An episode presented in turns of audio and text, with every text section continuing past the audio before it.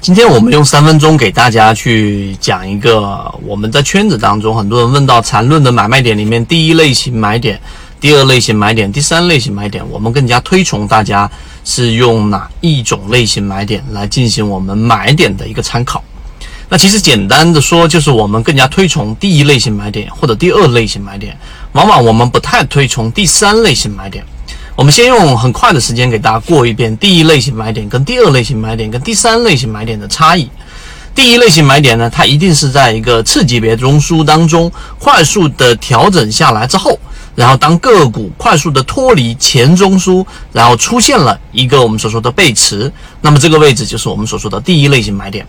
第二类型买点呢，说这一波反抽之后，对吧？然后呢，再出现了一波调整。在次级别上，因为走势中完美，大家可以认真去听我们的这条航线缠论航线里面所说的走势中完美的这一节课，你就会有很大的收获。它必然是由一个次级别的三段来构成的，所以当它这一波调整，它必然会有一波反抽。无论它是这一波下跌之后，然后继续中继下跌，还是它出现一个转折，还是下跌之后形成一个盘整，它必然会有这一笔的反抽。所以，当第一类型买入之后，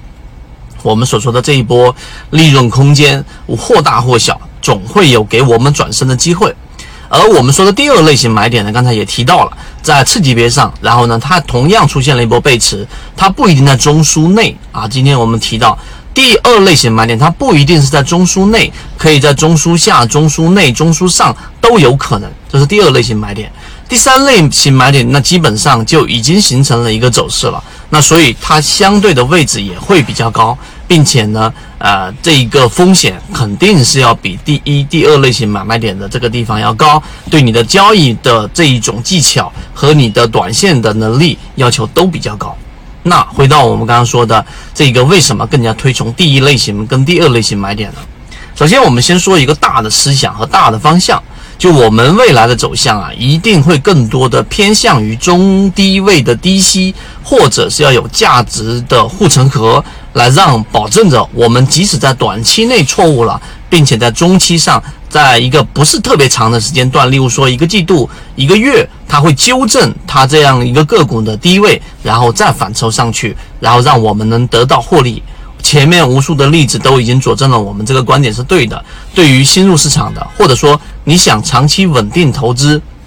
长期稳定获利的，在 A 股市场里面去做第一类型、第二类型的买卖点是没有问题的。这第一个我们要提的。第二，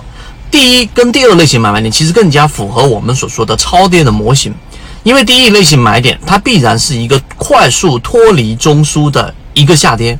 那这个我们说的超跌里面给大家提供的一个参考指标啊，叫做超跌买入、超跌买入这个指标。那么实际上呢，也是异曲同工的。那无论你是要找超跌，还是你要去找第一类型买点，你其实都是要去找一个股价快速脱离正常区域的一个位置。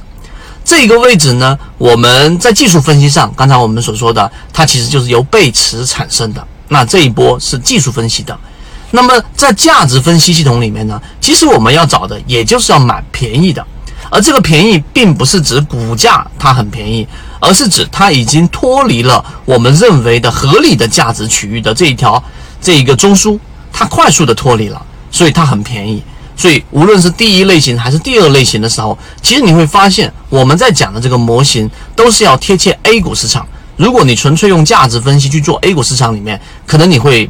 碰得。鼻青脸肿、头破血流，但是你如果把技术分析跟价值分析这两个模块同时放进你大脑里面，他们可能在某个角度上是冲突的，但实际上呢，你依然可以让它在你大脑里面去存在。那对于你的交易，并且也有辅助或者指导的作用，那么你的这个投资在 A 股市场里面，可能成功率要远远大于其他的散户。所以今天我们说第一类型跟第二类型买点的这个视频的这个角度，或者说这种思维，对于我们的交易尤其尤其重要。那么我们在这个周的这这个例行进化，并且呢，在这个我们马上要进行的高价值会议里面，会重点给大家提及。那么这个月是我们的周年庆，我们对于专栏、对于福利都有非常非常大的这样的一个优惠，或者说福利反馈给大家，也是为了让大家知道在。